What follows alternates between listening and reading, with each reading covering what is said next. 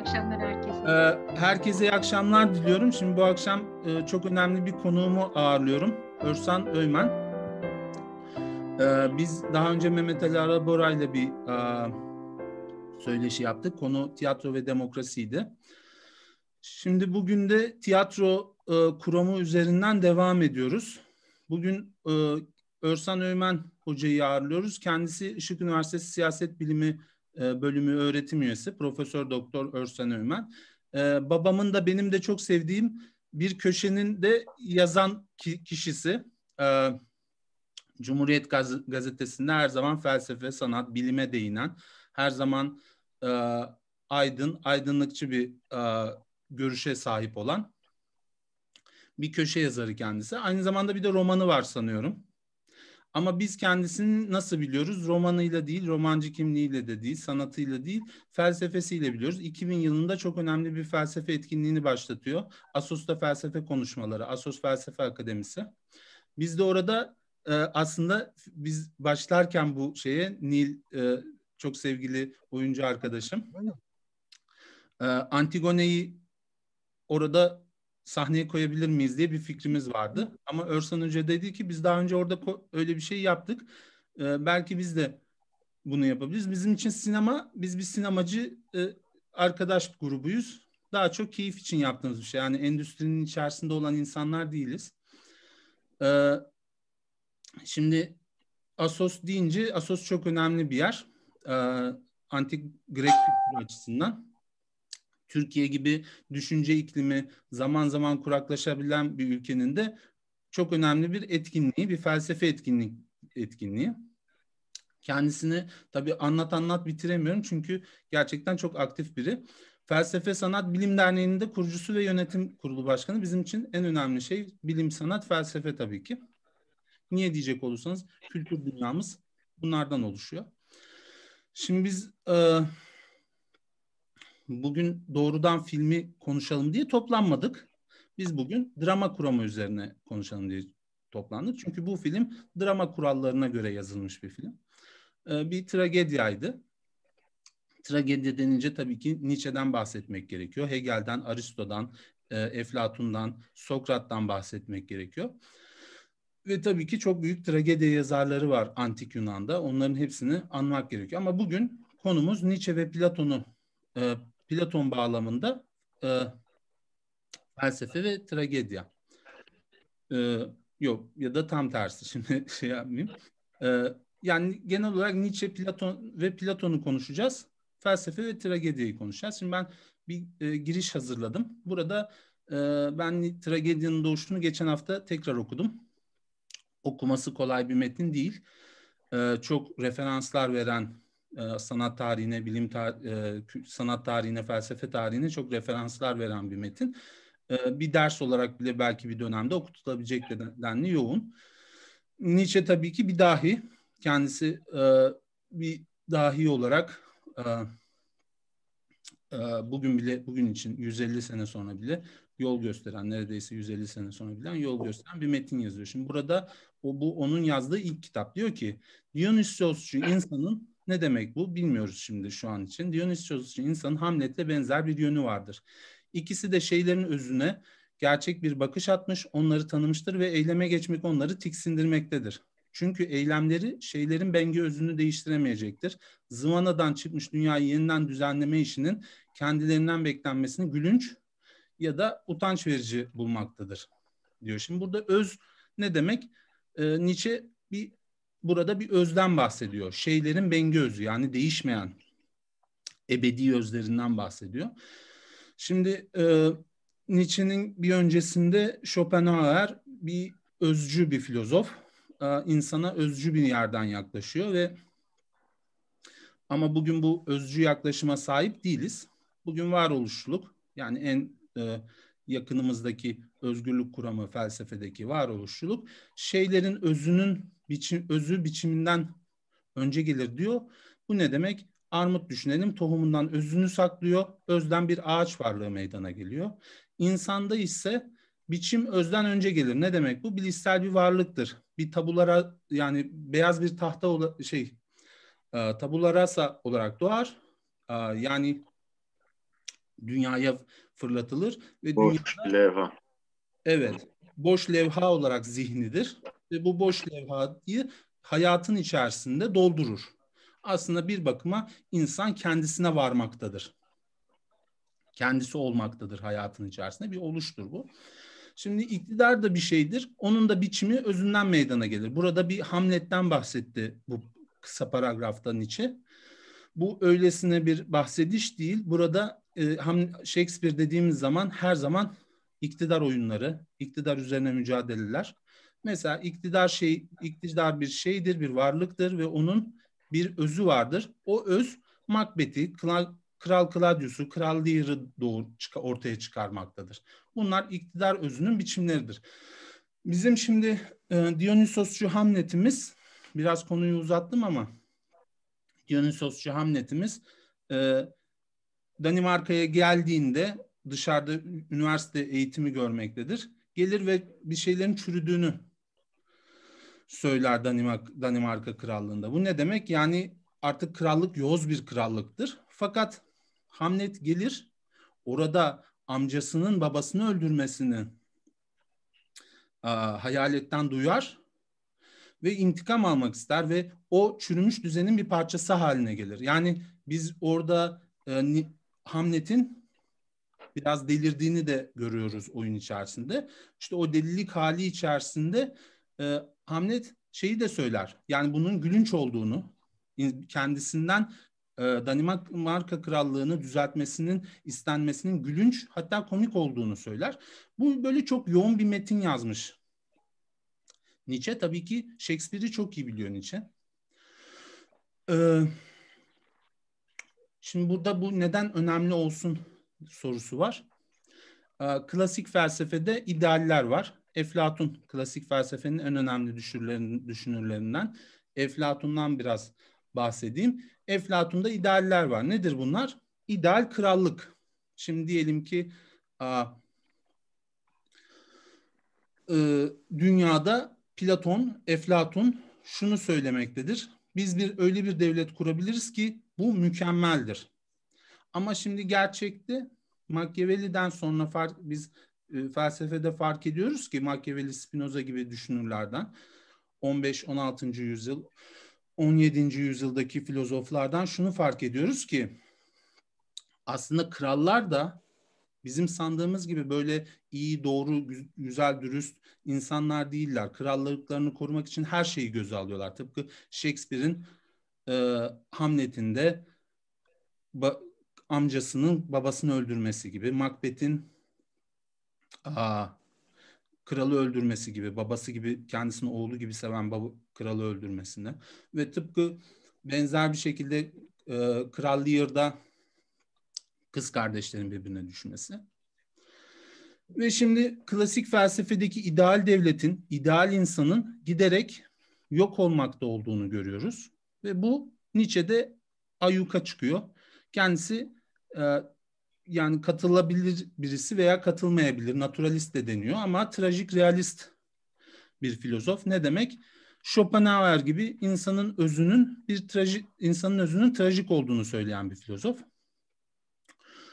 Ee, ve bir realist. Realist, idealistin idealistin karşıtı realist. Yani gerçekte böyle ideal devlet falan olmadığı, her kralın bu krallığı korumak için her şeyi göze alabildiğini söylüyor ve tabii ki semavi dinlerin ahlak kuralları çünkü bütün semavi diller dinler idealist düşünceye da yaslanıyor.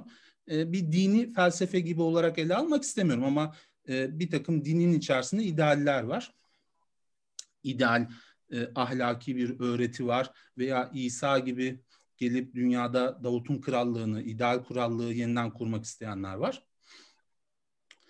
Ben sözü çok uzatmadan e, klasik felsefenin çöküşünü e, ilk söyleyen Machiavelli'den Nietzsche'ye getiriyoruz e, düşünceyi ve Nietzsche çok önemli bir müdahalede bulunup e, tragediyi felsefenin merkezi bir konumuna getiriyor Schopenhauer'le. İşte burada Hamlet e, özelinde bakacak olursak Hamlet aslında idealist bir genç olarak gelir şeye Danimarka Krallığı'na ama orada bir realist olur. İşte burada e, Nietzsche'nin bakış açısından baktığımızda diyor ki yani aslında Hamlet'te e, bakı, düşünebileceğimiz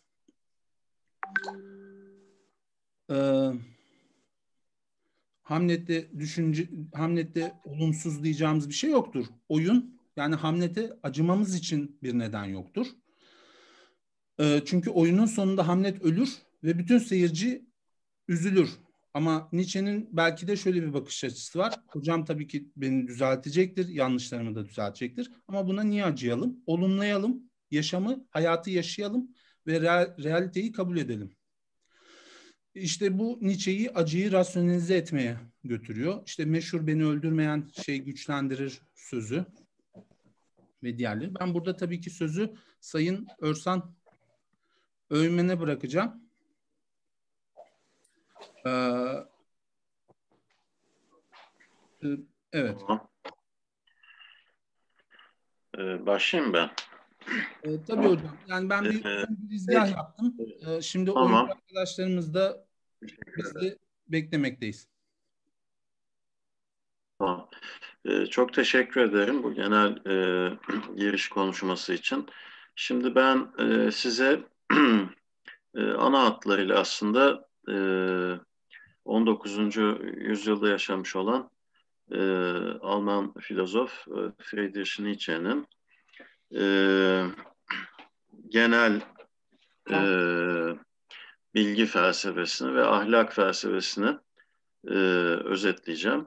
E, ve tabii bu bağlamda da e, antik Yunan filozofu Platon'a yani İslam dünyasında Eflatun olarak da bilinen e, Platon'a yönelik e, onun bilgi felsefesine ve ahlak felsefesine yönelik eleştirisini de e, burada e, size anlatmış olacağım.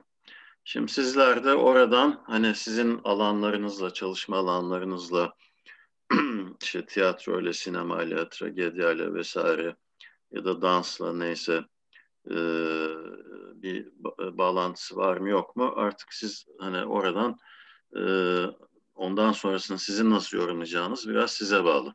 Çünkü ben e, sanat tarihçisi değilim. E, ondan sonra tiyatro e, tarihçisi değilim, tiyatro uzmanı değilim. E, dolayısıyla işin sanat boyutunu anlatmak bana düşmez.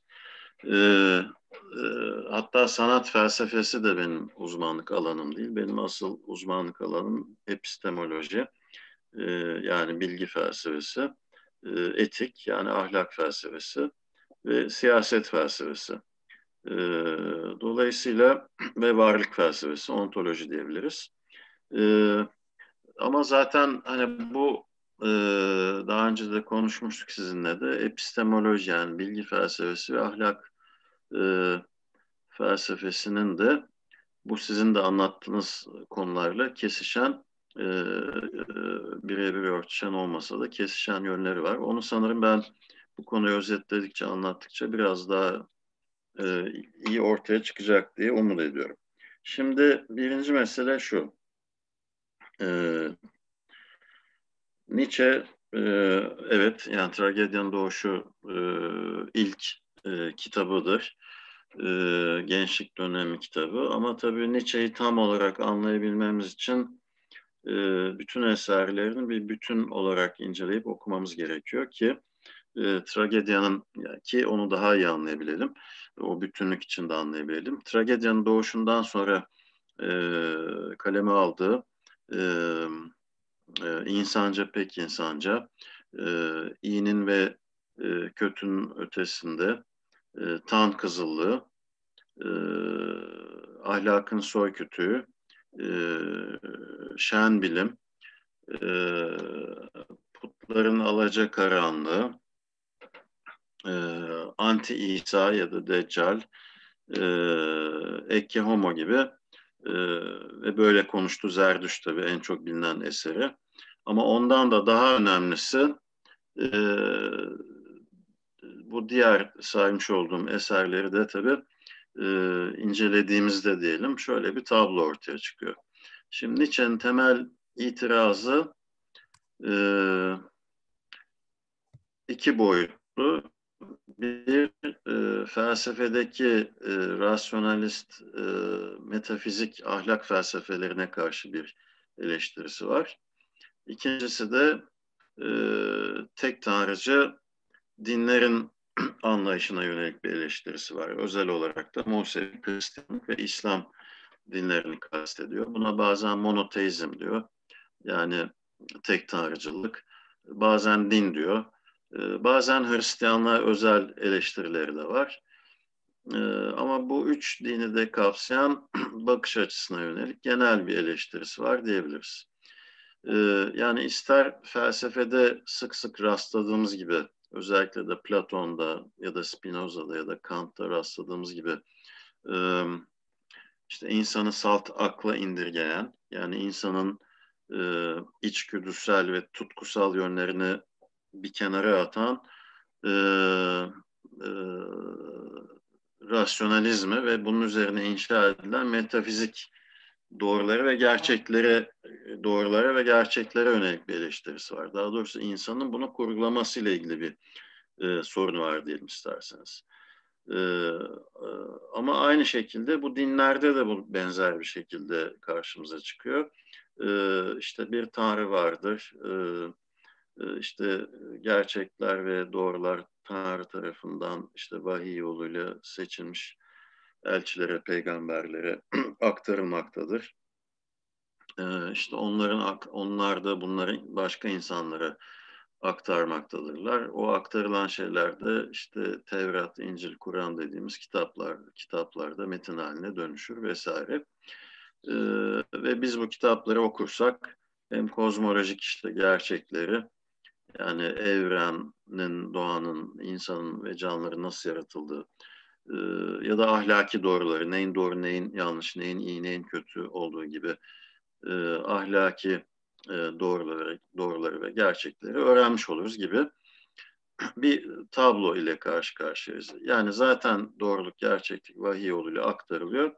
Yani insana aslında düşen şey bunu okumak ve buna iman etmek. Yani Tanrı'nın varlığı, ruhun ölümsüzlüğü. İşte Tanrı dediğimiz zaman da e, mükemmel bir varlık. Yani antik Yunan'daki politeistik çok tanrıcı dönemdeki tanrılardan farklı olarak e, insani özellikleri olan hem ruhen hem fiziken insani özellikleri olan tanrılar değil, e, maddeden oluşmayan tinsel bir varlık. E, işte her şey neden olan ama kendisi neden olmayan, mükemmellik sıfatını taşıyan ve e, mükemmellik seviyesinde e, bilgili, akıllı, e, merhametli, adil, ödüllendirici ve cezalandırıcı olan bir varlık.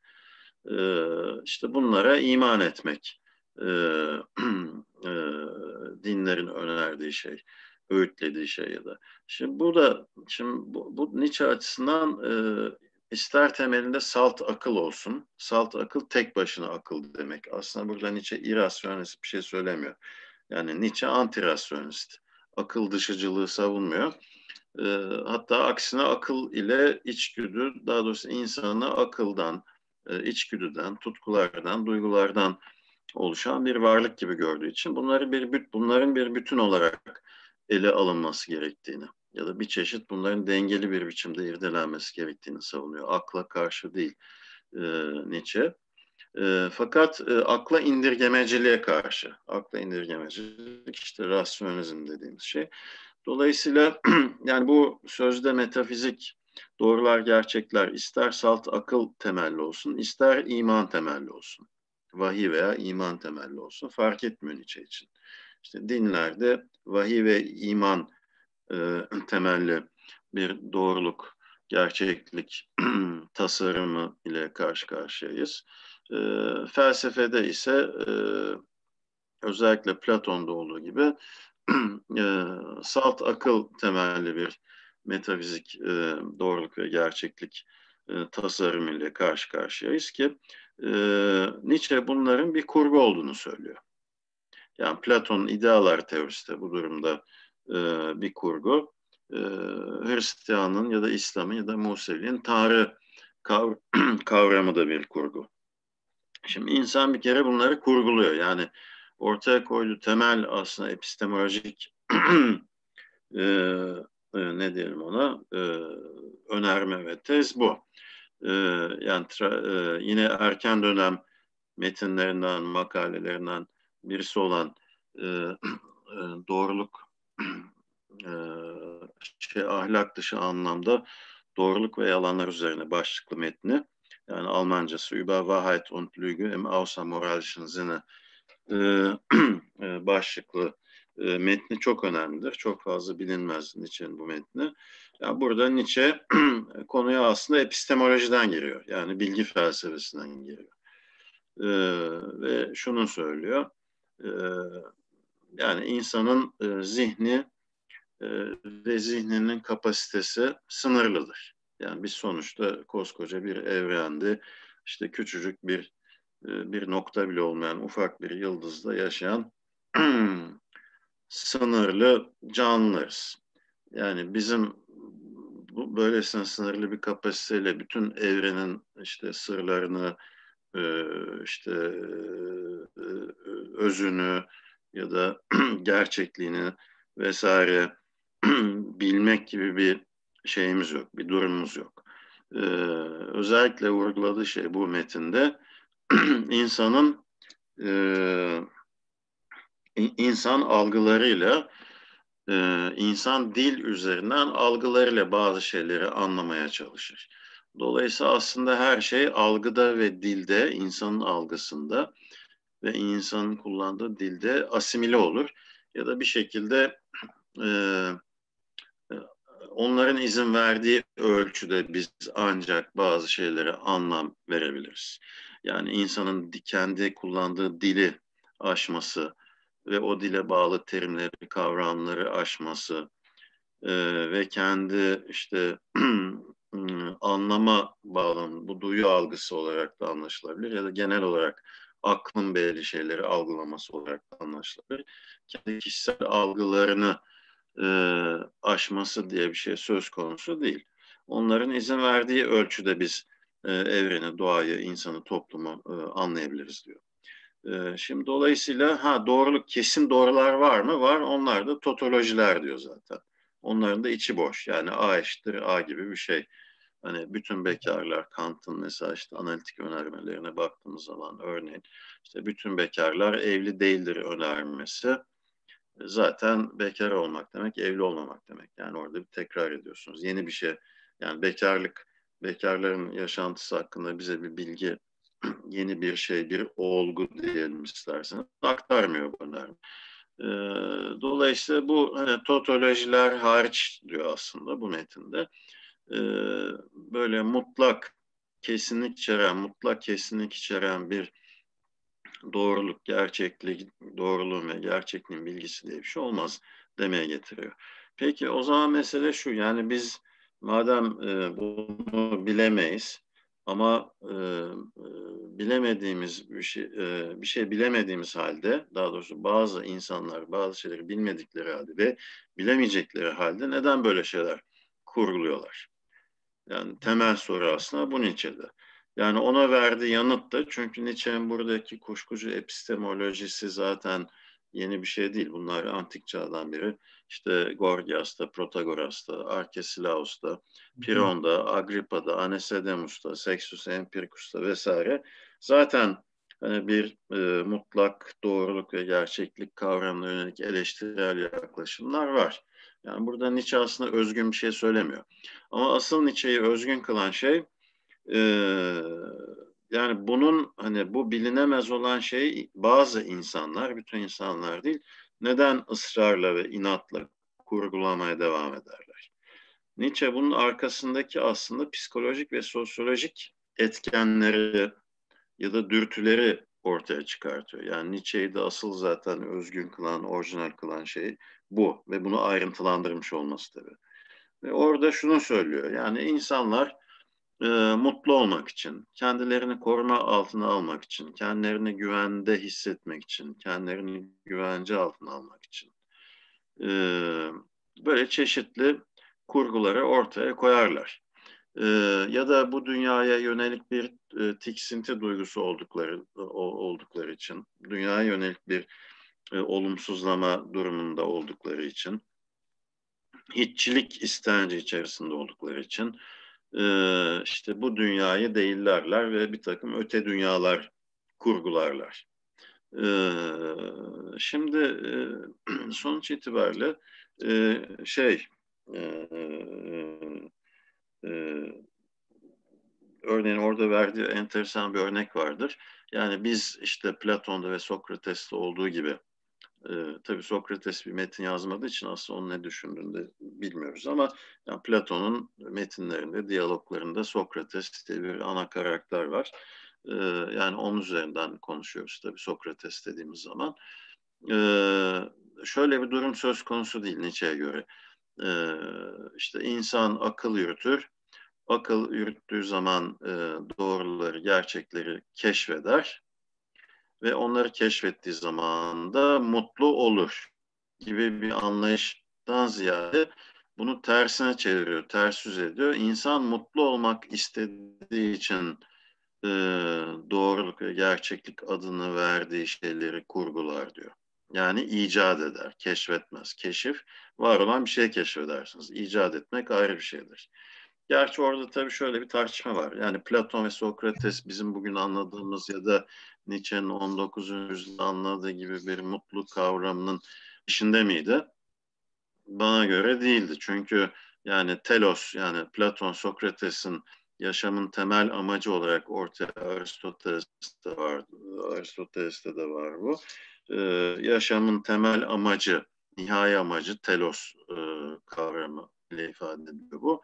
Yani telos nedir diye soruyorlar. Yaşamın amacı nedir? Yaşamın amacı eidaimoniadır diyorlar. Hem Sok şey Platon ve Aristoteles. Peki eidaimonia nedir?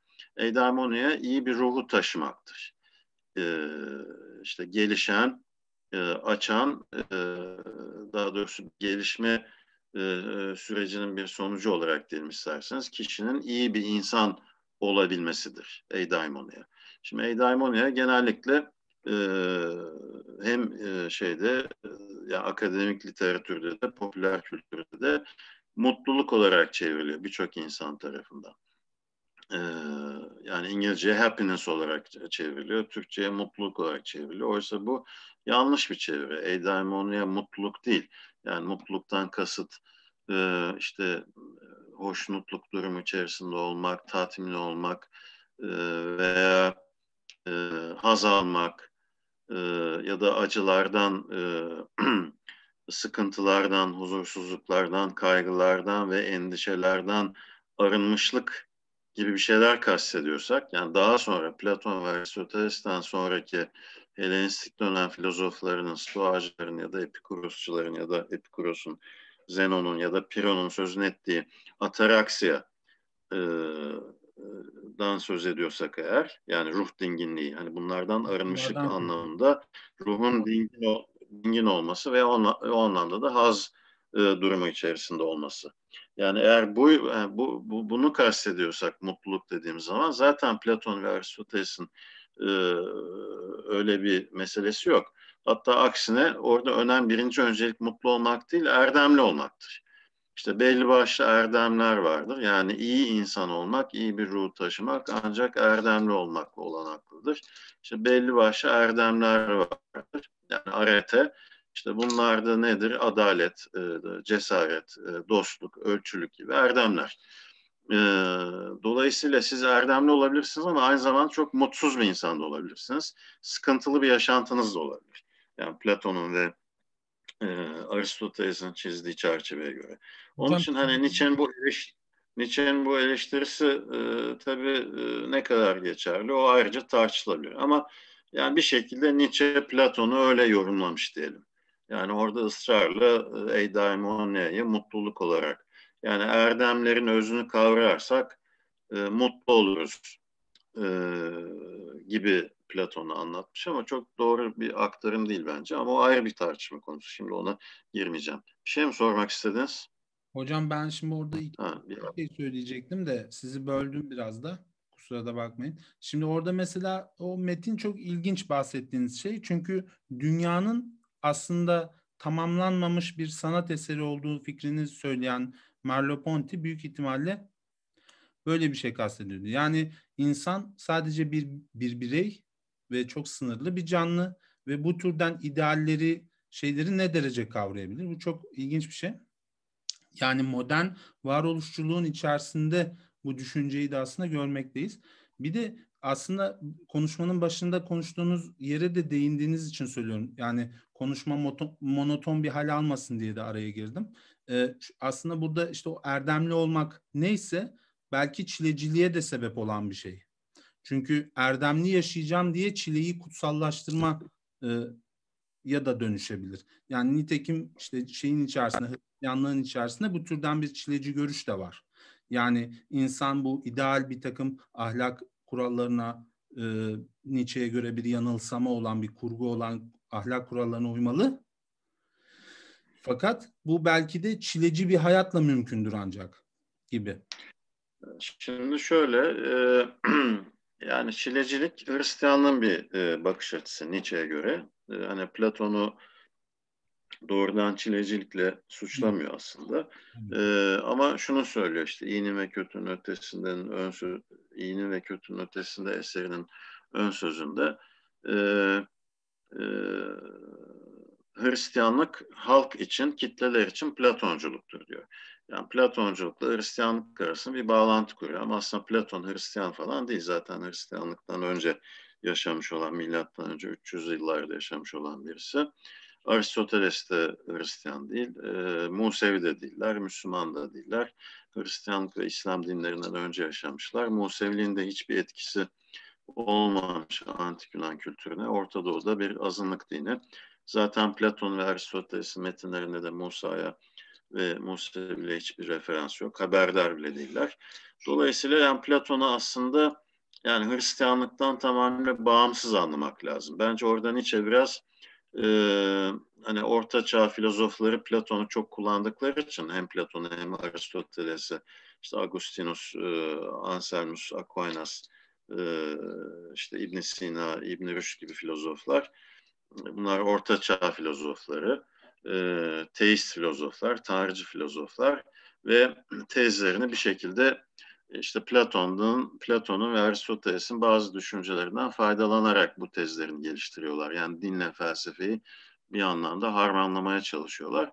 Yani biraz orada aslında Nietzsche'nin biraz onun da etkisi altında olduğunu düşünüyorum. Yani bana göre Platon e, sadece Hristiyanlıktan önce yaşamış olduğu için değil, genel olarak Hristiyanlıkla e, bir ilgisi olmayan bir filozof. Şimdi isterseniz yöntem olarak şöyle bir yöntem belirleyelim. Çünkü ben araya soru aldığım zaman ne diyeceğimi unutan bir insanım. Ee, onun için ben bir tam anlatacağımı anlatayım. Ondan sonra e, e ya unutan dediğim e, sonradan hatırlıyorum da biraz zaman alıyor hatırlamam. E, şimdi mesela nerede kalmıştık? Ne demiştim ben? En son şey demiştim. Yani siz sorularınızı not ederseniz en sonunda ben e, sizin sorularınıza elden geldiğince şimdi yanıt vermeye çalışırım. Şimdi e, yanlış hatırlamıyorsam, eğer yanlış hatırlıyorsam, hatırlıyorsam düzeltin. Şeyde kaldık diye hatırlıyorum. E, ha bu kurgunun yani doğruluk gerçeklik kurgusunun hangi e, etkenlerin sonucunda e, oluştuğu konusunda kalmıştık. Şimdi e, şimdi burada tabii e, dolayısıyla insan bazı insanlar şeyi işte Tanrı kavramını e, icat etmişlerdir. Bir şey keşfettikleri falan yok, bir şey bildikleri de yok. E, bildiklerini zannediyorlar ama bilmiyorlar. E, bu benzer bir durumu Platon idealar teorisi içinde benzer bir eleştiri yapıyor e, şey Nietzsche. Şimdi o onu anlamamız için bir kere Platon ne diyor onu anlamamız gerekiyor. Şimdi Platon e, şunu söylüyor. İşte bir görünüş boyutu vardır, bir de ger, e, e, gerçeklik boyutu vardır. E, e, yani bir görünüş boyutu dediğin, dediğiniz şey mesela işte işte mağara örneği vardır. Biliyorsunuz elleri kolları bağlı işte bir takım insanlar. Mağaranın arkası şey mağaranın şey duvar kısmına bakarlar.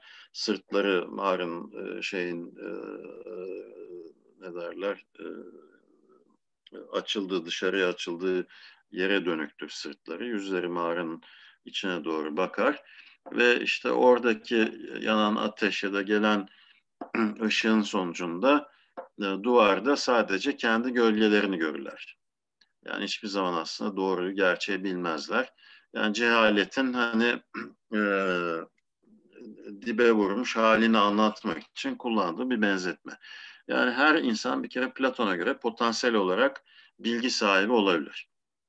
Fakat önemli olan bu e, cehalet durumundan çıkmak yani çıkmamız gerekiyor. O da görünüşler boyutundan çıkmak demek. Yani e, işte gölgeler boyutu, yansımalar boyutu veya bir nesnenin e, doğrudan beş duyu organıyla algılanma durumu. Çünkü orada da düşünme yok, çıkarım yok. Yani akıl yürütme diye bir şey yok. İnsan sadece bir şeyi algılıyor. Dolayısıyla görünüş boyutu dediği şey ikiye ayrılıyor. En, onun en alt seviyesi hiyerarşik olarak bu modeli ortaya koymuş. Bir nesnenin kendisinin algısı değil, bir nesnenin yansıması ya da gölgesinin algısı. Yani diyelim ki önümdeki laptopun kendisini değil de onun gölgesini, e, yansımasını algılıyorsan bu artık tabii gerçeklikten, doğruluktan e, tamamıyla kopma noktası en uzak olduğumuz gerçekliğe doğruluğa en uzak olduğumuz eski deyişle hakikate en uzak olduğumuz nokta. Onun bir ileri aşaması laptopun yani nesnenin kendisini doğrudan algılama ama hala sadece algı var düşünce yok. Dolayısıyla o da görünüş boyutunun içinde. Bu da bilgi sahibi olmak için yeterli olan bir şey değil. Platon'a göre. İşte ondan sonra düşünülen boyuta geçtiğimizde yani bu beş duyu organıyla algıladığımız, deneyimlediğimiz şeyler üzerine çıkarım yapmaya başladığımız zaman orada artık belli bir ölçüde akıl devreye giriyor ama yine yeterli değil. Ee, düşünülen boyutun en üst seviyesi ya da bilgiyi artık e, bilgiye ulaştığımız seviye e, şeylerin özünü kavradığımız e, aşama. Yani deneyim edilenlere hiçbir referans yapmaksızın, onlara başvurmaksızın algılananlardan tamamıyla bağımsız olarak salt akıl yürüterek, tek başına akıl yürüterek bir şeyin özünü kavruyor isek işte o zaman episteme Yunanların deyişiyle yani bilgi sahibi olmuş oluyoruz. Ee, Antik Yunan felsefesinde buna episteme deniyor, bilgi demek. Ve o zaman bilge yani Sofya, so, filosofya nedir? Felsefe, bilgelik, sevgisi, Sofya, bilgelik. Ama bilgeyim demekle bilgi olunmuyor. Bilgi sahibi olmak gerekiyor Platon'a göre. Bilge olabilmek için ya da bilgelik doğrultusunda mücadele vermek için aynı zamanda bilgi doğrultusunda mücadele vermek gerekiyor. Bilgi neyin bilgisi? E, doğruluğun, gerçekliğin bilgisi. Yani aletheia, antik Yunancası. E, peki o nasıl mümkün? O da logosla mümkün. Yani akıl yürüterek, gerekçelendirerek, temellendirerek yani gerekçelerimizi, temellerimizi ortaya koyarak, akıl yürüterek, argüman geliştirerek. Yani logos aslında biz buna teorik kuram diyoruz bugün. Yani biyolojideki, psikolojideki, sosyolojideki, epistemoloji, ontolojideki o loji ki logostan geliyor. Şimdi dolayısıyla biz akıl yürüterek e, bu şeylerin özünü kavradığımız zaman yani ideasını ve formunu kavradığımız zaman e, ki e, Platon öncelikli olarak insan ve toplum odaklı çalışır. Mesela Aristoteles hem doğayla ilgilenir, evren ve doğa. Ee, Sokrates öncesi doğa filozoflarında söz konusu olduğu gibi e, evren ve doğa üzerine araştırmalar yapar. Doğa bilimleriyle doğrudan ilgilenir. Hem de ahlak felsefesi, siyaset felsefesi gibi alanlarda da çalışır. Ee, e, şimdi Platon insan ve toplum odaklı çalışıyor. Dolayısıyla burada şeylerin özünü kavramak derken e, masanın özü, hani masayı masa yapan şey nedir? Ya da e, kaya parçasını kaya parçası yapan şey nedir? Bunlarla ilgilenmiyor. Asıl ilgilendiği şey e, insan ve toplumla ilgili konular. Sizin de başta belirttiğiniz gibi ideal toplum ve devlet modeli nasıl olmalıdır mesela? Ee, işte e, adalet nedir? Yani dolayısıyla erdemler nedir? İşte adalet bir erdemdir. E peki e, insanların adil olması için ne gerekiyor? Öncelikle adaletin ne olduğunu bilmesi gerekiyor. Dolayısıyla bu idealar ve formlar boyutu e, ne için önemli? Adaletin özünü kavramamız. Yani adaleti adalet yapan şeyin ne olduğunu kavramak, adaletin kendisini kavramak.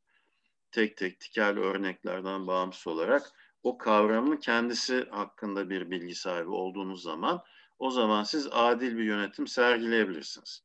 Yani burada aslında Platon tabii doğrudan yöneticileri yani Atina kent devleti yönetenleri E, ve genel olarak kent devletleri, o zaman kent devlet modeli var. Onları yönetenleri hedef alıyor. Ve e, tabii bu, bu da anlaşılır bir şey. Çünkü Platon'un e, hocası Sokrates, Sokrates Platon'un hocası, Platon onun öğrencisi. Aristoteles de Platon'un öğrencisi. Platon Sokrates'in, Aristoteles Platon'un öğrencisi. Ve hocası Sokrates bildiğiniz gibi e, e, bu tür soruları sorduğu için yani işte ahlak nedir, iyilik nedir, adalet nedir, erdem nedir vesaire ve yönetici sınıfa yönelik eleştiriler getirdiği için Atina Kent Meclisi Senatos tarafından oy çokluğuyla ölme mahkum ediliyor. İşte hangi suçlamayla? İşte tanrılara karşı gelmiştir bir. İki, gençlerin zihinlerini bul, şey bulandırmıştır, karıştırmıştır.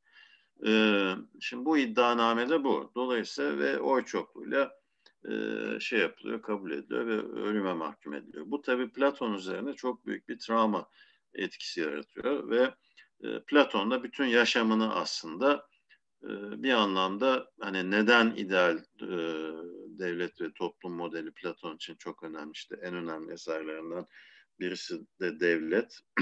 e, e, yani bundan dolayı yani çünkü bizzat kendi yaşan, yaşantısında e, başına gelen çok trajik madem tragediden bahsediyoruz çok trajik bir olay var. Dolayısıyla e, işte Platon da akademiyayı kuruyor. Akademi teriminin kökeninde zaten onun kurduğu okulun adıdır akademiya. Yani Platon e, işte akademiya adlı eğitim kurumunda e, insanların aydınlanması için, bilgilenmesi için, akıllanması için diyelim isterseniz bir mücadele veriyor. Şimdi e, burada e, tabii Platon'u anlamak için onun öncesinde yaşamış olan Herakleitos'u ve e, Protagoras'ı da bilmek gerekiyor. Herakleitos Platon'dan önce yaşamış olan Efesos'ta Herakleitos, kozmosta her şeyin, evrende her şeyin bir akış ve değişim ve dönüşüm içerisinde olduğunu söylemişti. Şimdi Platon, e, Protagoras da e, her şeyin göreceli olduğunu, her şeyin ölçüsünün e, insan olduğunu ve insana göre değiştiğini söylemişti Protagoras. E, şimdi Platon diyor ki bu Herakleitos'un sözünü ettiği değişkenlik durumu ve e, e Protagoras'ın sözünü ettiği görelilik durumu, relativizm durumu sadece kendisinin sözünü ettiği görünüşler için geçerli olabilir. İşte yani algı boyutu de diyebiliriz belki. Yani görünüşler ve algı safhasında aşamasında evet her şey görecelidir. İşte e, sabit olan bir şey yoktur. Her şey değişir, dönüşür, akar vesaire. Ama Platon'a göre bu idealar boyutunda yani e, ideanın kendisi, formun kendisi e, göreceli değildir, değişken değildir. Bunlar e, e, e, ebedi ve ezelidir, e, sabittir ve değişmezdir. İşte Nietzsche'nin zaten eleştirisi burada devreye giriyor. Yani Nietzsche diyor ki yani e, insan Nietzsche orada Herakleitos'u tabii savunuyor. Her şey bir dönüşüm ve akış içerisindedir. Hani bu aslında kavramları mumyalaştırmak gibi bir şeydir diyor Platon'u eleştirirken. Yani böyle sabit olan bir şey yoktur. Ee, bunlar e, tarih içerisinde, tabii Nietzsche'nin tarihselci perspektif, perspektif de var bu anlamda, tarih içerisinde değişir, dönüşür, evrilir. Yani evrimci bir yönde var tabii Nietzsche'nin. Neye göre? Yani o dönemin tarihsel koşullarına göre. Yani böyle nötr bir zihin, hani her şeyi nasıl söylerim ona? Yani e, ebedi ve ezeli olan, mutlak olan, e, gerçekliği, doğruyu kavrayabilecek bir e, insan zihni yok. Yani Platon zihni de öyle bir şey değil, Kant'ınki de öyle değil. Dolayısıyla yani bir kişi, e, yani bu hani insanın doğasına ve gerçekliğine aykırı bir şey öyle diyelim isterseniz.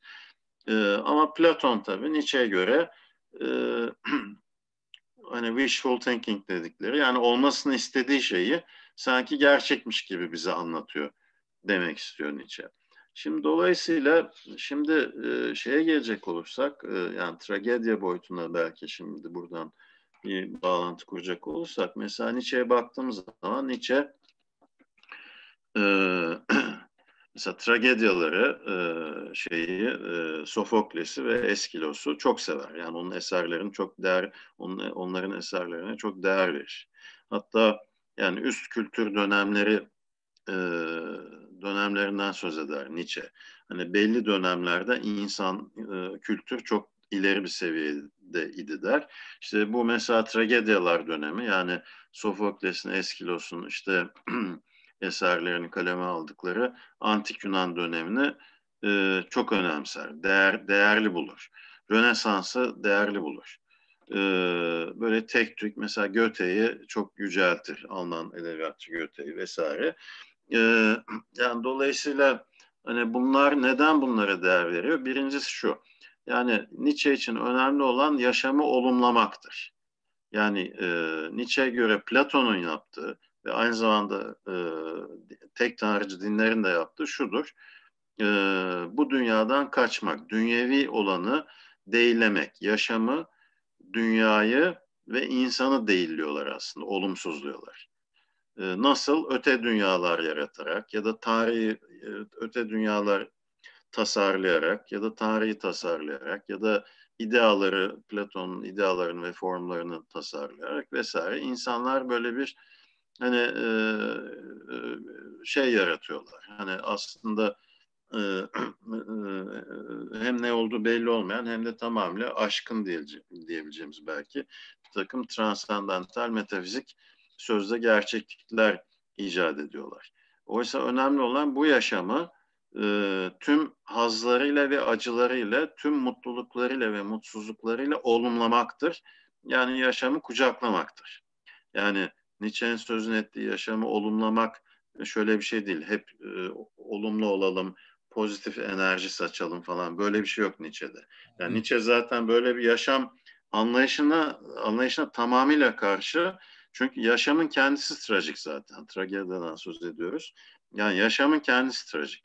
Yani yaşamı bizim o trajik haliyle e, kabullenmemiz ve kucaklamamız e, e, çok önemli ve değerlidir ve bunu yapabilen insan güçlü insandır. Yani e, bu trajik hallerden kaçacağım diye e, cennet icat etmek, işte zaten burası bir geçiş bölgesi, işte ben Tanrı'nın dediklerini yaparsam işte cennete giderim, cehennemde yanmaktan kurtulurum ve sonsuz saadet, sonsuz mutluluk içerisinde güzel güzel yaşarım. Bunlar safsata palavra Nietzsche'ye göre. Yani ve bu aynı zamanda bu dünyadan bir kaçış anlamına geliyor. Şimdi önemli olan bu yaşamı e, olumlamak, e, trajik haliyle olumlamak bir taraftan ve bir taraftan da özgür bir ruh olabilmek. Bu da ne demek? Kişinin kendi değerlerini kendisinin yaratabilmesi. Şimdi bu çok önemli. Yani yaratıcı insan olmak gerekiyor. Kişinin kendi değerlerini kendisinin yaratması. Yani e, e, oysa hani dinlerde böyle bir şey mümkün değil. Çünkü dinlerde reçete var. Her şey zaten yazılmış. Zaten bir tanrı var. E, kozmolojik olsun, ahlaki olsun fark etmiyor. Doğrular, gerçekler nedir orada yazıyor. Siz onu okuyun yeter. Nasıl yaşayacağınız da söyleniyor. Şunları yapma, bunları yap. Bu iyidir, bu kötüdür. Yani size hani insanın yaratıcılığına bir zaten alan kalmıyor. Bir hareket alanı kalmıyor insana. Yani temel eleştirisi bu. Aynı şey Platon'un formlar için de geçerli. Zaten her şey belirlenmiş, sabit, değişmez, koşulsuz ise, ebedi ve ezeli ise Platon söylediği gibi o zaman zaten yani insan insana bir hareket alanı kalmıyor. Yani akıl sahibi insanlar bunu keşfetsin, ona göre de yaşayalım ya da dinlerde olduğu gibi iman edelim, ona göre yaşayalım. Şimdi dolayısıyla aslında her türlü e, e, hani ister dini olsun ister felsefi olsun fark etmiyor. E, karşı olduğu asıl bakış açısı bu. Çünkü insanın yaratıcılığı Nietzsche'de çok önemli. Bunun en üst seviyesi tabii ki sanatsal yaratıcılık. Ama e, illa müzisyen olacaksınız ya da tiyatrocu ya da sinemacı ya da ressam, heykeltıraş ya da edebiyatçı olacaksınız diye bir şey yok. Yani sanki bir sanat eseri ortaya koyuyormuş gibi yaşamak da mümkün. Yani yaşamın kendisini pratikte yaratıcı kılmak da mümkün. Sanki bir sanatçıymışız gibi yaşayabiliriz. Hani somut bir sanat disiplini üzerinden yaratıcılığımızı ortaya koymasak bile. Dolayısıyla Nietzsche, e, Nietzsche'nin aslında tabii burada yani Platon'un rasyonalizmi, rasyonalizmini toparlıyorum ve bitiriyorum. Yani akla indirgemeciliğini e, eleştirmesi e, ve onu Sofokles'le ve Eskilos'la aslında karşı karşıya koymasının da bir nedeni şu. Çünkü Sofokles, Eskilos bize yani yaşamı trajik boyutuyla olduğu gibi dramatik halleriyle ortaya koyuyor. Platon ise bunu terbiye etmeye çalışıyor. Yani biz ne yapalım da hani bu tür dramatik, trajik durumların içine düşmeyelim. İdeal bir toplum düzeni kuralım, ideal bir devlet modeli kuralım vesaire vesaire. Yani e, şey bu, bu, e, Nietzsche bunu bu, buna karşı çıkıyor ve hani e, bu özgür ruh yani kendi değerlerini kendi yaratan insan bir tarafta diğer tarafta da Nietzsche'ye göre sürü mentalitesine sahip insan var. Sürü mentalitesi e, ya işte İncil'de, Kur'an'da, Tevrat'ta ne yazıyorsa onu yapalım ya da trendler neyse onun peşinden koşalım. İlla dini bir şey olması gerekmiyor. Mesela bugünkü o modern yaşantının o işte markacılık, trendler, işte ne bileyim modalar, şunlar bunlar. Ya onlara da karşı çıkardı Nietzsche bugün yaşasaydı. Yani her türlü sürü mentalitesini yansıtan her şeye karşı çıkıyor. Fakat burada ben yine Nietzsche'ye yönelik tabii kısmen katıldığım yönler var. Yani kısmen Platon'a biraz haksızlık yaptığını düşünüyorum. Neden derseniz onu da söyleyerek bitireyim. Yani Nietzsche'nin kendisi, şey özür dilerim, Platon kendisi zaten sürü mentalitesini aşmış birisiydi. Sokrates de öyle. Yok sayı... Çünkü onların zaten onların karşı çıktığı şey zaten şuydu. Yani güçlü olan haklıdır diye bir şey yok. Yani e, haklı olanın güçlü olduğu bir düzen kurmaya çalışmışlar. Zaten mesela şunu söylemiş Platon Theaetetos adlı eserinde. Mesela ben inanıyorum öyleyse doğrudur diye bir şey olmaz. Doğrudur öyleyse inanıyorum olması lazım. Yani bilgi nedir? Peki algılar değişir, dönüşür, görecelidir. O zaman bilgi algıdan bağımsızdır. Bilgi doğruluğun, gerçekliğin bilgisidir. Oluşum değil, varlığın bilgisidir vesaire. E peki e, e, e, nasıl biz şey yapacağız? Yani e, inanmak yetiyor mu? Doksa yani sanılarımız, inançlarımız yetiyor mu? Çünkü insanların inandığı şeyler yanlış da olabilir. Yani şimdi bir bilimsel örnek vermek gerekirse Platon verdiği bir örnek değil ama insanlar dünyanın düz olduğuna, ya da e, güneşin dünyanın etrafına döndüğüne yüzlerce yıl inanmışlar. Doğru mu? Değil. Dolayısıyla bir şey inanıyor olmak onu doğru kılmıyor. Yani hem doğruluk hem yanlışlık değeri taşıyabilecek ise bir inanç, hem doğruluk hem yanlışlık değeri taşıyabilecek olan bir şey doğruluğun temeli, gerekçesi, güvencesi olamaz. Dolayısıyla Platon diyor ki bizim aynı zamanda akıl yürütmemiz, temellendirmeler ortaya koymamız, gerekçelerimizi ortaya koymamız, argüman geliştirmemiz gerekiyor. Aslında Platon kısaca kafayı, yani akıl yürütün, e, yani mitostan logosa geçin diyor. Yani söylenceden akıl yürütmeye geçin.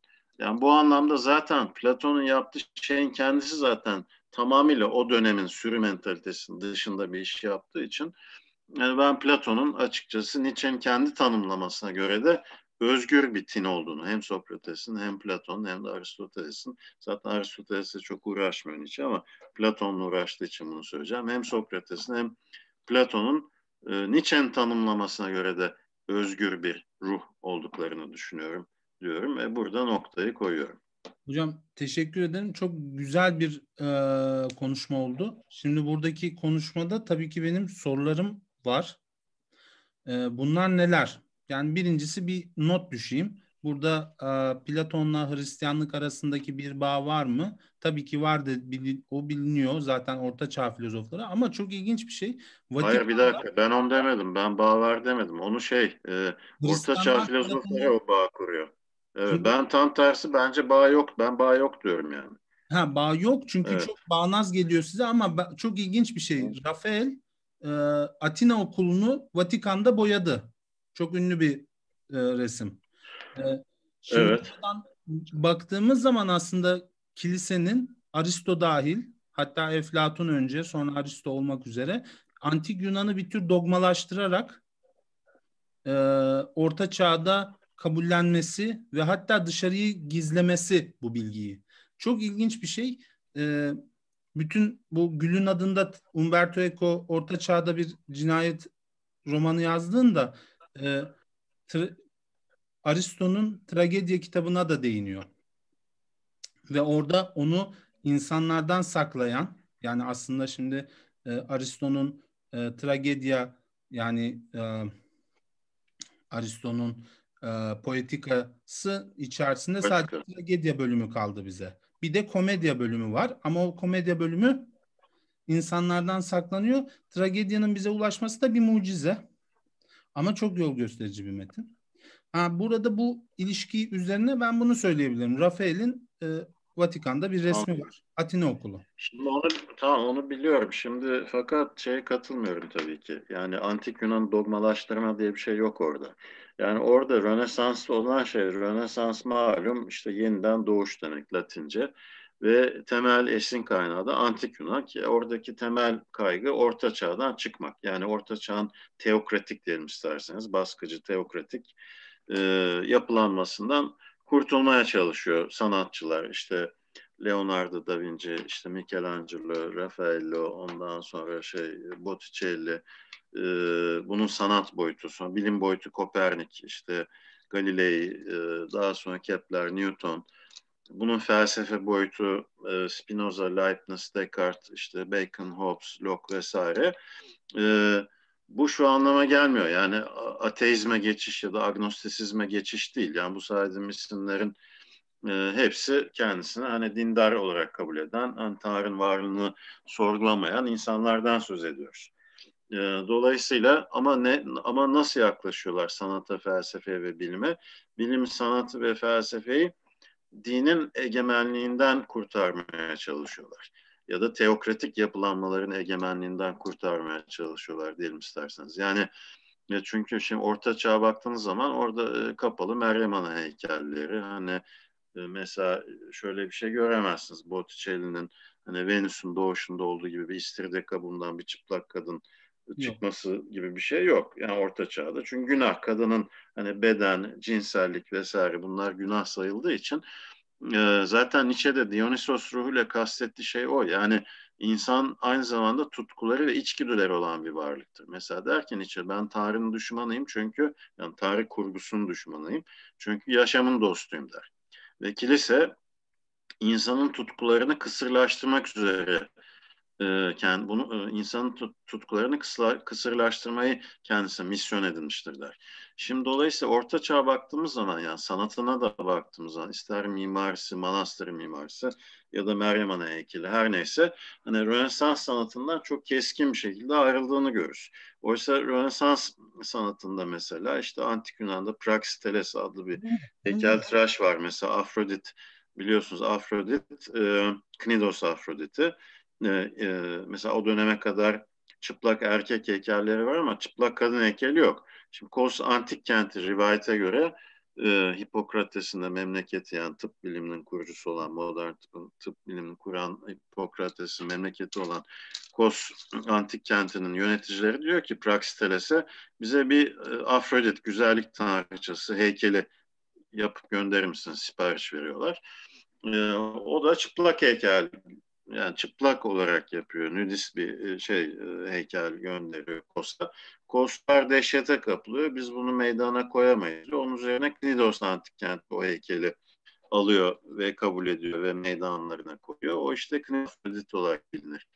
Ee, şimdi işte Botticelli'nin Rönesans'ta mesela o e, şeyin Venüs'ün doğuşu adlı eserindeki Venüs Romalılar da biliyorsunuz güzellik parçası.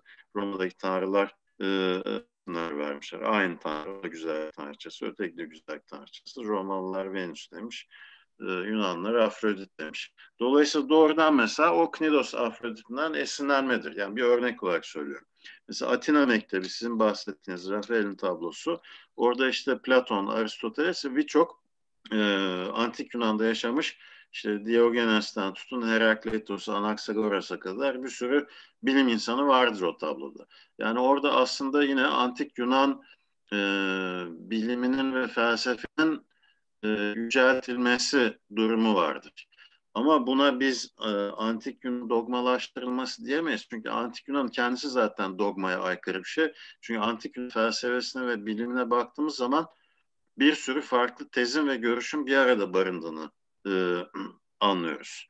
Yani Platon bir tez ortaya atıyor. Aristoteles o tezin bir kısmını kabul ediyor, bir kısmını e, reddediyor. Sonra Epikuros diye birisi ortaya çıkıyor. Hem Aristoteles hem Platon eleştiriyor. Sonra işte Piron diye bir, birisi ortaya çıkıyor. Hepsini birden eleştiriyor. Yani böyle tek düze dogmatik bir şey yok. Tam tersi bir arayış var. Bir süreç var. Ee, e, mesela bir kısmı rasyonelist filozofların, bir kısmı empirist, deneyimci. Ee, dolayısıyla mesela Aristoteles'in idealar teorisine getirdiği bir eleştiri var. Tikerlerden, tikerlerin deneyiminden bağımsız olarak tümelleri kavrayamayız diye. Şimdi onun için e, yani antik Yunan aslında aydınlanmanın kökeni bana göre. Çünkü hem bir yandan doğa bilimleri alanında yani doğada olup bitenleri doğaüstü güçlerle ya da söylencelerle açıklamak yerine doğada olup biteni yine doğa içinde kalarak mesela açıklama girişimi. Miletos'ta şeyden de önce Platon'dan, Aristoteles'ten daha önce bugünkü Türkiye e, sınırları içerisinde olan Miletos antik kentinde Thales, Anaximandros ve Anaximenes'le başlıyor. Sonra Anaxagoras hatta bunlardan etkilenen ilk Atina'ya gidip bu çalışmaları astronomi, matematik, e, hatta biyoloji, yani Anaximandros, e, Anaximandros ilk evrim teorisini geliştiren adam. Tüm canlılar işte sudaki canlılardan türemiştir falan diyen birisi. Yani bunlar işte demin bahsettim Hipokrates işte hastalıkların sebebini beslenme ve iklim koşullarında aramak lazım. Yani her hastalandığımızda Tanrı Zeus bize kızdı, bizi cezalandırma cezalandırdı demek yerine adam aklı başına bir şeyler söylemeye çalışmış. İşte Herodotos Halikarnassoslu tarih bilimini kurmuş. Homeros'u eleştirmiş. Homeros, Homeros'un mitoslarıyla, mitolojik açıklamalarıyla bir yere varamayız. Çünkü tarih olgular üzerinden yazılır demiş falan. Şimdi bunların hepsi dogmatizme aykırı şeyler. Hani onun için antik Yunan kesinlikle dogmatik değildir. Aksine e, dogmatizmi kırmaya çalışır. Dogmatik olan şey ortaçağ dogmatiktir. Neden? Çünkü dönüp dolaşıp İncil'in sınırlarının dışına çıkamazsınız şeyde, orta çağda. Yani siz İncil'e aykırı bir şey söyleyin, felsefe yapabilirsiniz ama hangi sınırlar içerisinde? Ha, Tanrı'nın varlığını felsefe olarak kanıtlayabilirsiniz. Tanrı'nın yokluğunu ya da bilinemezciliğine dair bir argüman geliştirdiğiniz anda ne olur orta çağda? yani 4. yüzyıldan 14. yüzyıla kadar olan dönemde e, ya hapishaneye boylarsınız ya e, idam edilirsiniz ya kellenizi uçururlar ya da sizi işsiz güçsüz bırakırlar, toplumdan dışlarlar falan filan. Ya dolayısıyla hani e, antik Yunan'da da tabii filozof baskı ile karşılaşan filozoflar olmuştur ama ona rağmen işte Sokrates'e örnek verdik. Anaxagoras var, Pitagoras var başka örnekler ama ona rağmen o uzun zaman dilimi içerisinde yani milattan önce 7. yüzyıldan 600 yıllardan e, milattan önce 1. yüzyıla kadar felsefede ve bilimde adeta bir patlama yaşanmış. Hem çoğulculuk var hem diyalektik bir ortam var. Tez antitez diyalekti üzerine kurulu tek düze bir söylem yok.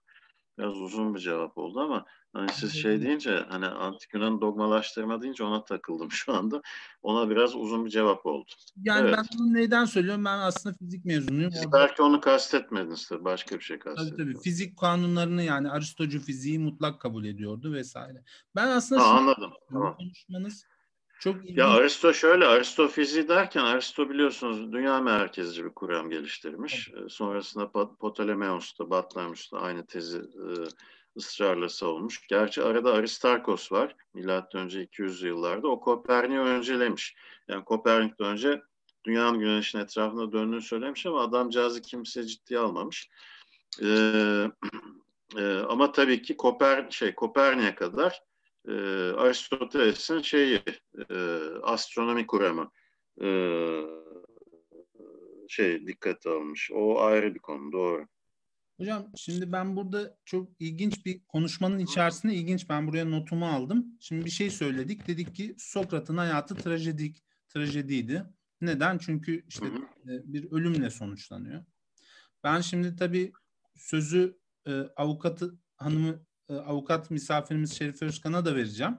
Ama Ondan önce biraz daha bu trajedi konusuna devam etmek istiyorum. Çünkü o da bize trajedinin hukuki sonuçları üzerine ya da trajedi üzerine bu Covid'de şey yapıyor. Bunu iz, e, izleyenler için de bir tür bilgilendirme olacak. Şimdi ben onu söylemeden önce şunu, şunu şey yapıyoruz. Aslında bana göre yani ben baktığım zaman Nietzsche 19. yüzyıl Hegel'le başlayan hatta Kant'la başlayan 19. yüzyılın bir sonucu gibi de geliyor. Neden diyeceksiniz? Çünkü Hegel'le trajedi kavramı yani Alman idealizmi ile birlikte trajedi kavramı e, çok e, yoğunluklu olarak akademide tartışılır hale geliyor. Bu e, nereden kaynaklanıyor? Çok müthiş bir sanatçı. Siz de bahsettiniz Göte. Göte'nin ilk kitabı zaten bir sansasyon. Genç Werther'in Acıları. O sansasyondan sonra hayatı boyunca bir mükemmelliyetçi Göte ve bütün hayatı boyunca yazdığı bir kitap var Faust.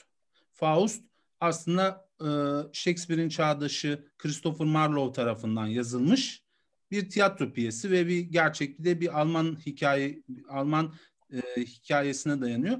Şimdi orada e, Christopher Marlowe'un ben tekstini okudum. O kadar iyi bir e, tiyatro oyunu değil. Ama Goethe'nin Faust'u bir şiir, uzun bir şiir. Müthiş bir şey. Onun içerisinde şöyle bir şey diyor. Yani aslında Nietzsche'yi doğuran, Nietzsche'nin trajediyle ilişkisini kuran bir paragraf da olabilir bu.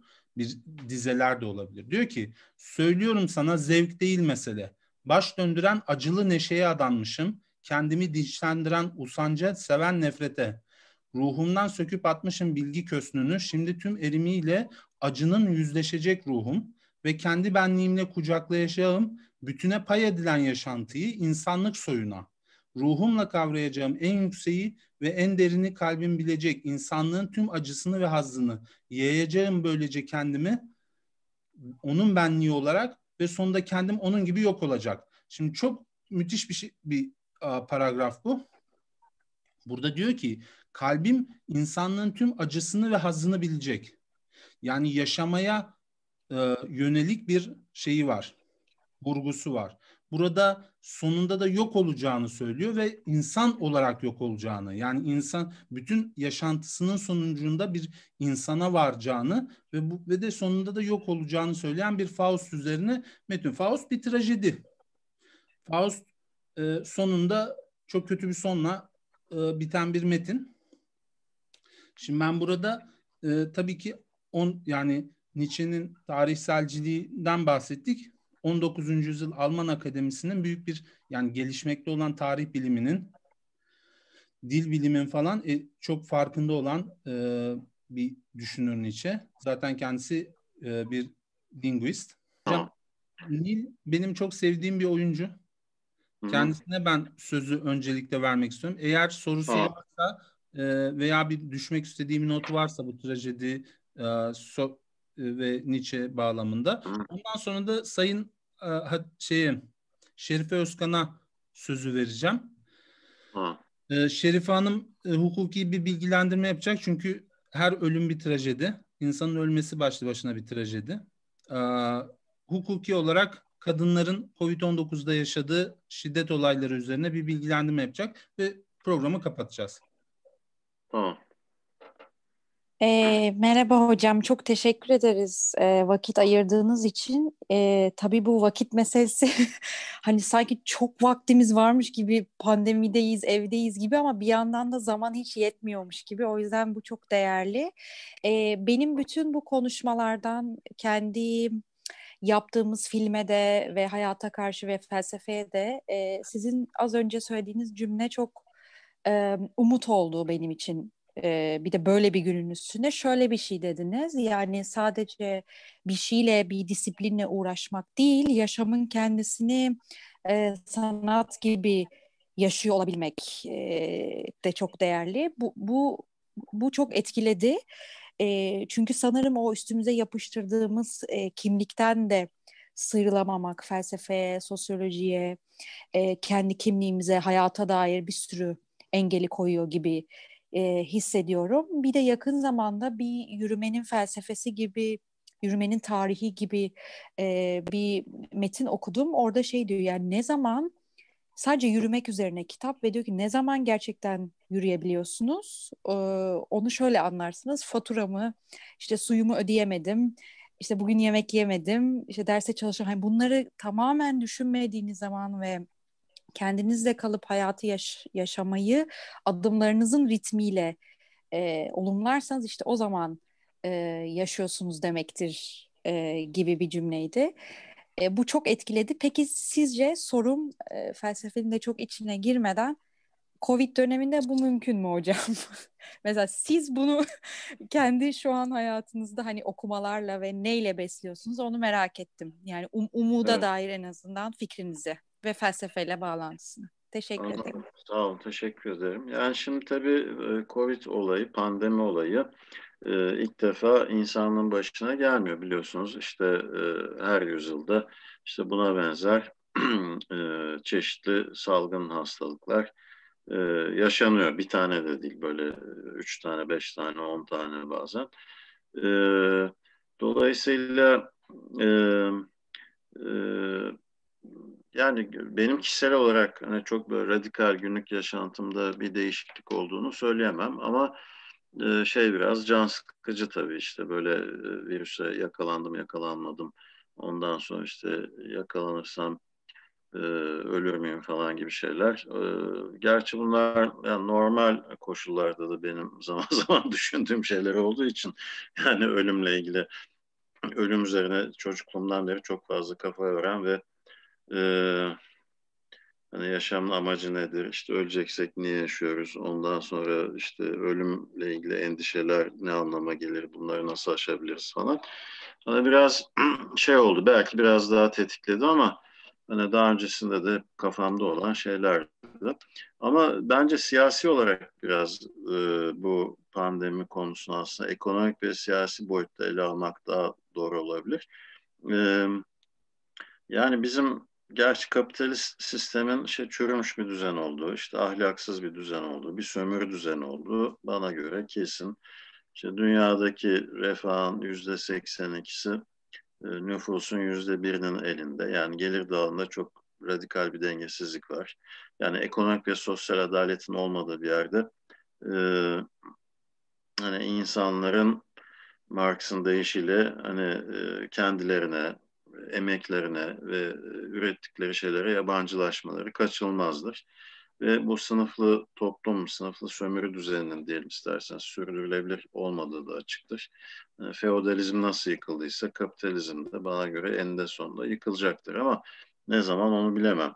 Şimdi bence bu pandemi biraz bunun vesilesi e, olabilir ya da olmalıdır diyelim. Yani mevcut için içinde yaşadığımız e, ekonomik sömürü düzenini sorgulamamız için bir vesile e, olabilirse eğer o zaman bu pandemiden belki işte bir takım iyi sonuçlar da çıkartabiliriz. Çünkü bu e, şey bize onu biraz daha çarpıcı olarak bazılarımıza en azından gösterdi. Yani e,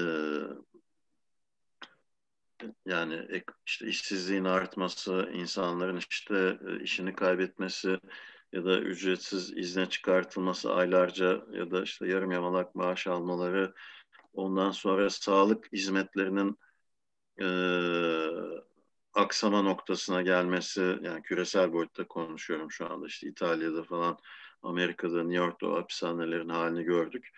Yani dolayısıyla şunu insanlık anlamış olmalı ki yani e, bizim sağlığa ve eğitime tabii çok daha fazla devlet olarak yatırım yapmamız gerekiyor. Her şeyi siz özel sektöre e, havale ederseniz ya da özel sektörü terk ederseniz yani orada ciddi bir takım adaletsizliklerin ortaya çıkacağını biz belki biraz daha çarpıcı olarak bu pandemi vasıtasıyla öğrenmiş olduk. Dolayısıyla bu pandemi aslında hani insanın Nietzsche'ye de bir referans yapacak olursak hani öldürmeyen şey güçlendirir demiş Nietzsche. Yani bu pandeminin bizi öldürmemesi durumunda daha fazla güçlendireceğine umut ederek diyelim. Hani mevcut kapitalist düzeni bizim artık sorgulayıp gereğini yapmamız lazım. Yani daha kamucu diyelim isterseniz. Ee, özellikle eğitim, sağlık yani aslında ücretli, paralı eğitim ve sağlık sisteminin bitirilmesi lazım. Yani hatta bunun örnekleri var Fransa'da, Almanya'da, işte İsveç'te, Danimarka'da, Norveç'te, Finlandiya'da. yani eğitim ve sağlık işi en azından minimum düzeyde başka alanlar için de geçerli bu aslında ama hani en azından onu bizim e, mesela Türkiye olarak artık şey yapmamız lazım e, yoluna sokmamız lazım. Yani şu anda mesela paranız yoksa devlet hastanesinde hani bugün mesela Covid virüsünü kaptınız ondan sonra fenalaştınız bir şeyler oldu birkaç gün içerisinde. Yani hastanede devlet hastanesinde yer bulamama olasılığınız var şu anda mesela.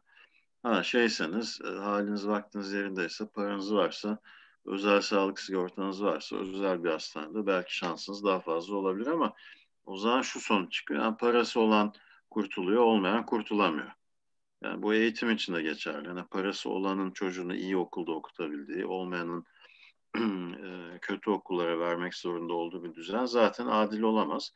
Onun için bizim hem nitelikli hem ücretsiz eğitim ve sağlık sistemini kurmak doğrultusunda bir hani adım atmamız gerekir. En azından şu başımıza gelen olaydan sonra diye düşünüyorum.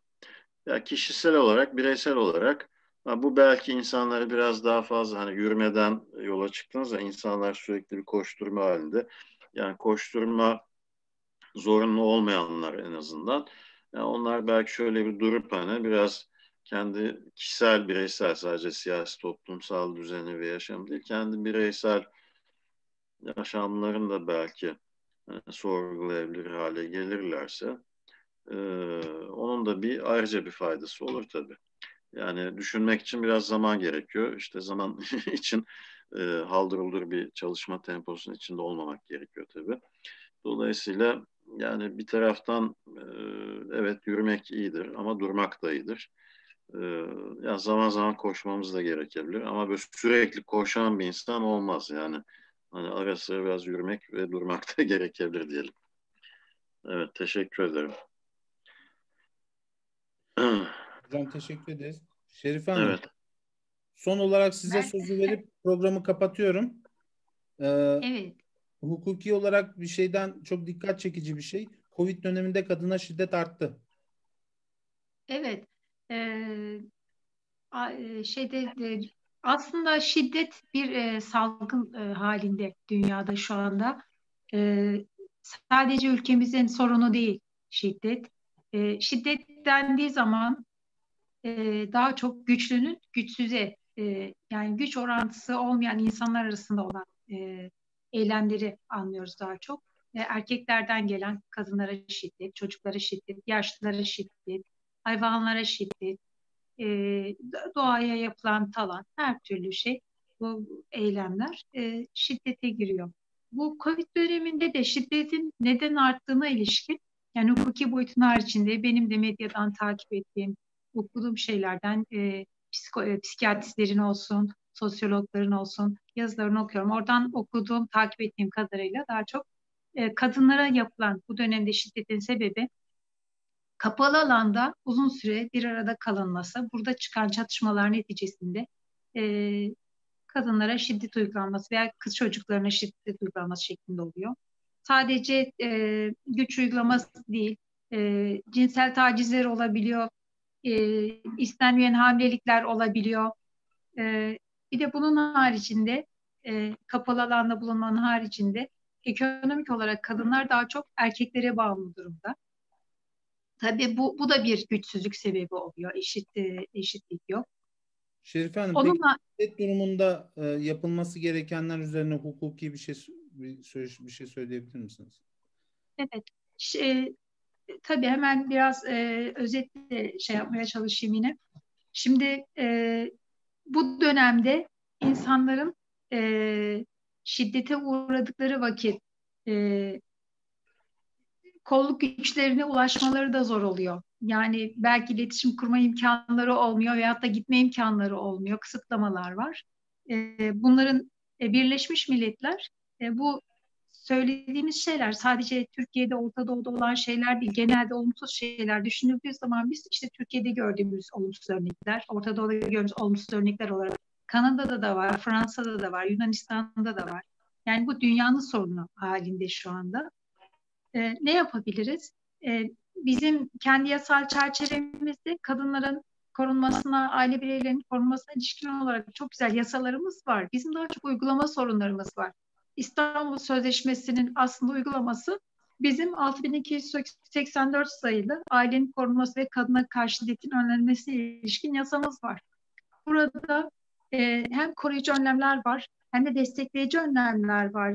E, koruyucu önlemler kolluktan kuvvet, e, kolluktan yardım isteme, e, oradan gelen önlemler, mahkemeler kanalıyla e, alınan bir takım örnek, önlemler var.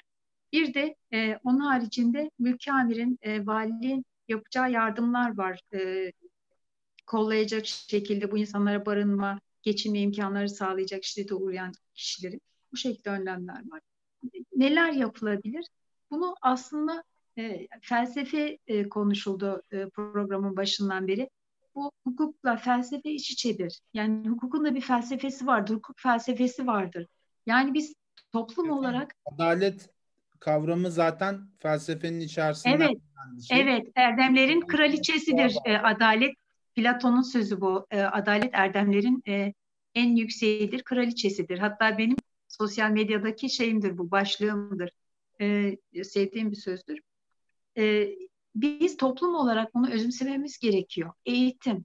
E, eğitimle bu olacak. Yani kuralları ne kadar koyarsanız koyun, ne kadar e, bu sadece toplumun eğitimi de değil.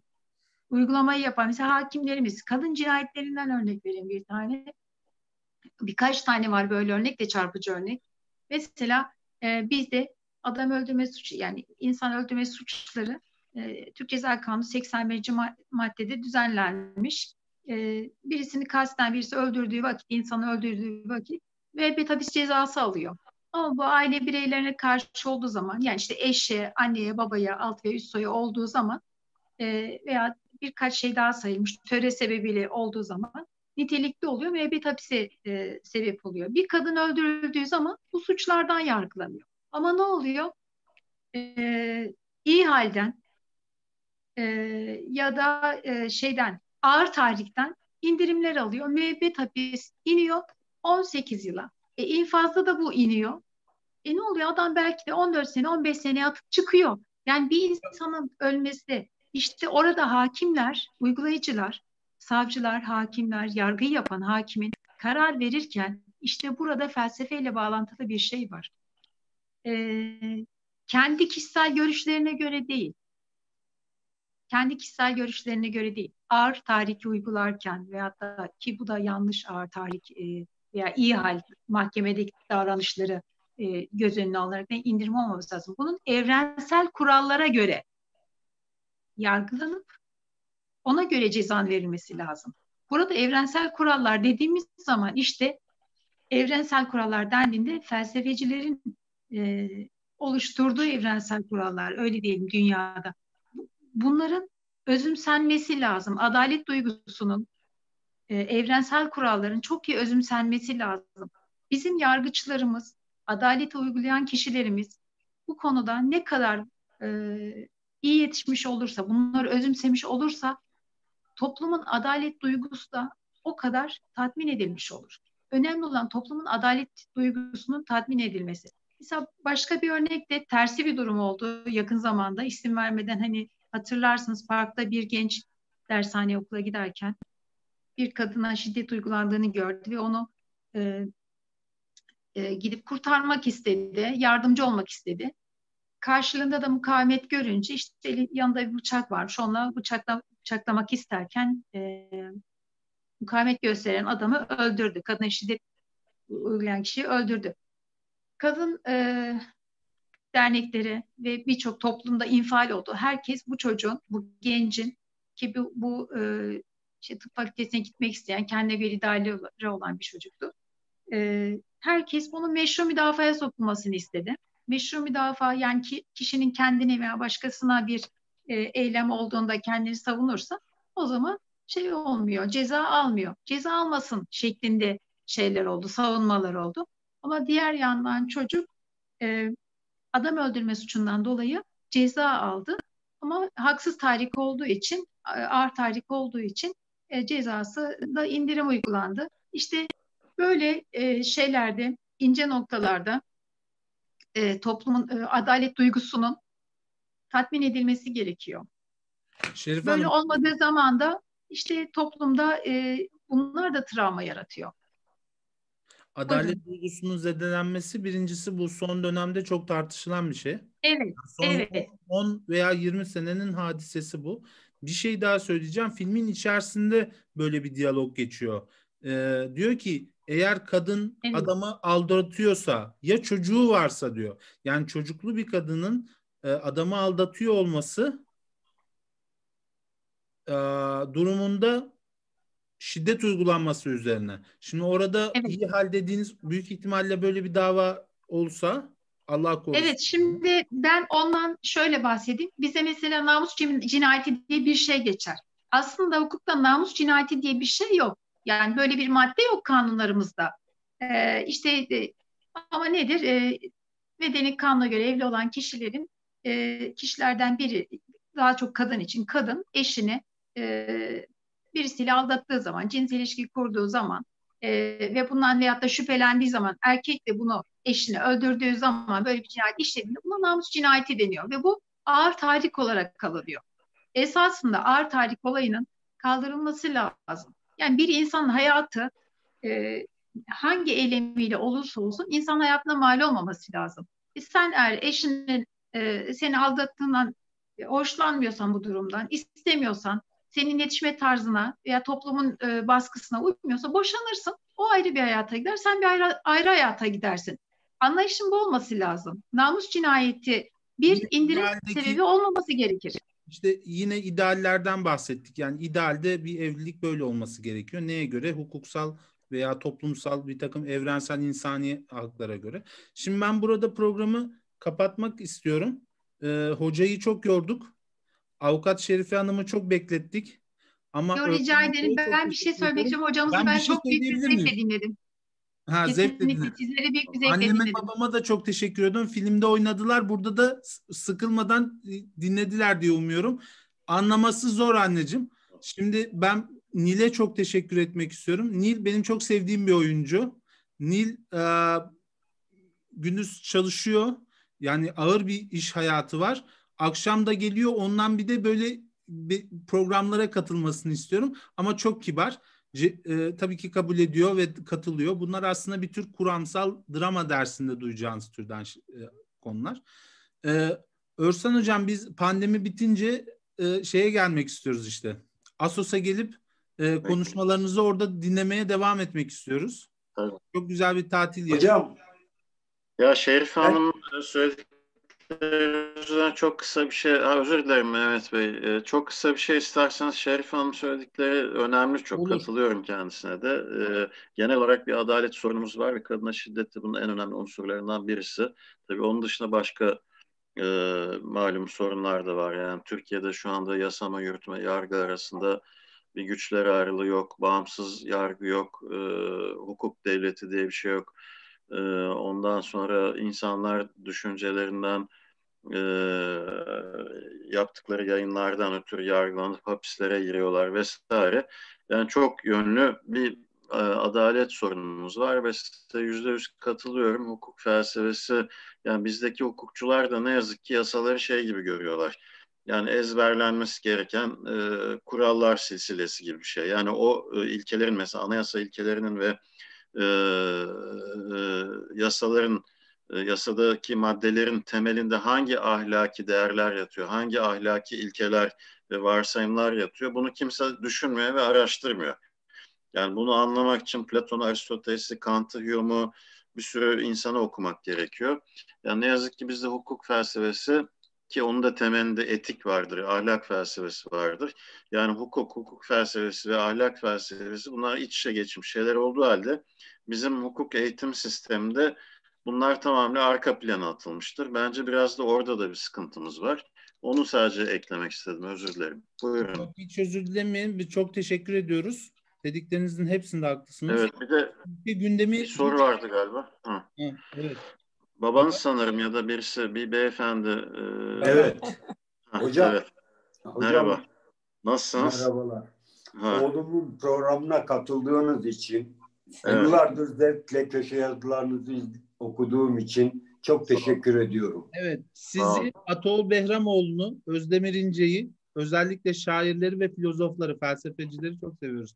Cumhuriyet ya, e, babanıza, annenize çok teşekkür ediyorum beni okudukları için. Neyse okurlarımız varmış demek ki. Ha, o da bizim motive. o da bize Sağ olun. O da bize şey yapıyor, e, motive ediyor diyelim ve bize daha fazla güç ve cesaret veriyor sizlerin sayesinde. Siz de böyle aydın anne ve babaya sahip olduğunuz için çok şanslısınız. Aynen. Zaten kendiniz de Teşekkür ederiz. Bayağı, oğlunuz bayağı bir okuyor düşünüyor belli. Evet. evet teşekkür ederiz hocam. Şey. Hocam çok teşekkür ederim. Yaşına göre çok şey iyi yani okuma. Evet. evet. İşte Yaşını sormadım ama genç görünüyor. 35.